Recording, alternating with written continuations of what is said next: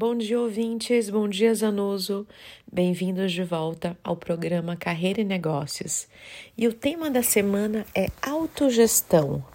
A importância da autonomia e da autogestão para que a gente tenha uma rotina de sucesso.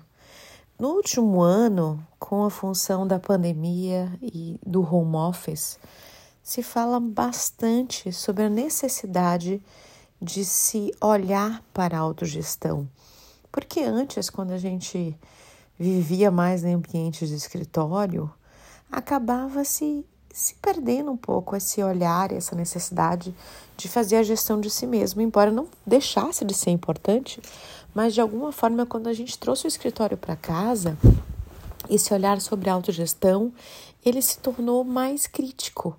Por quê? Porque se a gente não consegue organizar bem o nosso dia a dia, dificilmente nós vamos criar uma rotina é, sustentável e saudável para nós mesmos.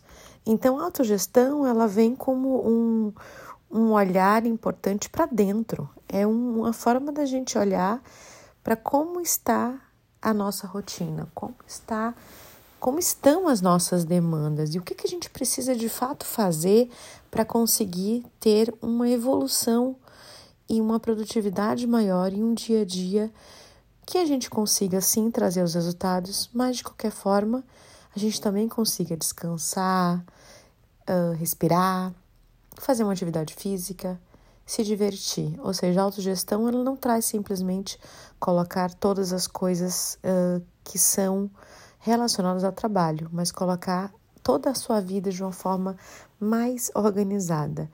Se autogerir, Sabia que fazer uma boa gestão de si mesmo é, te ajuda a chegar realmente a alcançar seus resultados e quando você consegue fazer com que o seu colaborador, o colaborador da tua empresa também faça uma autogestão, ele também consegue aumentar os resultados dentro do, do, do negócio, dentro da empresa. Eu vou trazer agora quatro pontos que vão te ajudar nisso. Primeiro ponto da autogestão: estabeleça uma rotina. Essa dica é essencial, ainda mais para aquelas pessoas que hoje ainda se mantêm em home office ou algum trabalho freelancer ou são autônomas.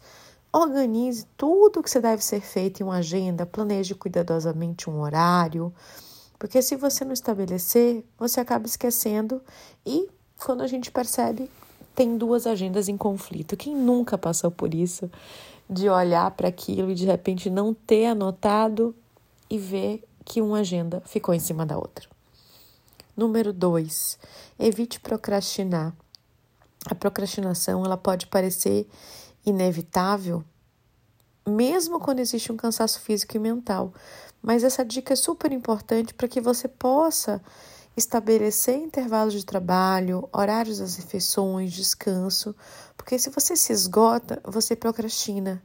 Então, uma boa tática para evitar esse tipo de, de problema no seu dia a dia, de postergar as coisas, é uma técnica que se chama Pomodoro, que a gente foca 25 minutos numa tarefa e 5 minutos de pausa.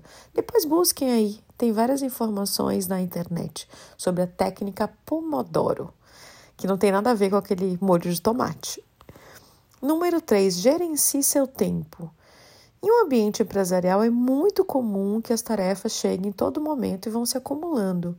E para evitar que tudo se acabe numa confusão, a gestão do, do tempo é imprescindível. Então saiba quando o que, é que deve ser feito, estabeleça uma matriz de prioridades, deixe os prazos em evidência. Existem tantas ferramentas aí, aplicativos, é, outras ferramentas de gestão, todas prontas, muitas são gratuitas que podem te ajudar nisso. Então não tem mais desculpa. Organize seu ambiente de trabalho. Não tem como melhorar a autogestão sem ter um ambiente de trabalho saudável. Então é preciso olhar para o ambiente de trabalho como algo importante dentro desse processo de gestão e de autogestão. Ou seja, organizar as coisas, organizar sua mesa de trabalho, saber o que, que está e aonde está autogestão é um modelo de organização que a gente tem que ter em mente quando o seu foco é o crescimento pessoal e profissional. Esse é o único caminho que eu, Cristina, entendo uh, que vai te levar a conquistar as coisas que você deseja e, de fato, a, a ter uma carreira de sucesso. Então, uh, vale a reflexão. Meu nome é Cristina Dantas, eu sou consultora na área de desenvolvimento humano e organizacional e estou aqui na Jovem Pan todas as semanas para trazer conteúdos relevantes na minha área de expertise. Muito obrigada e ótima semana para vocês. Tchau, tchau.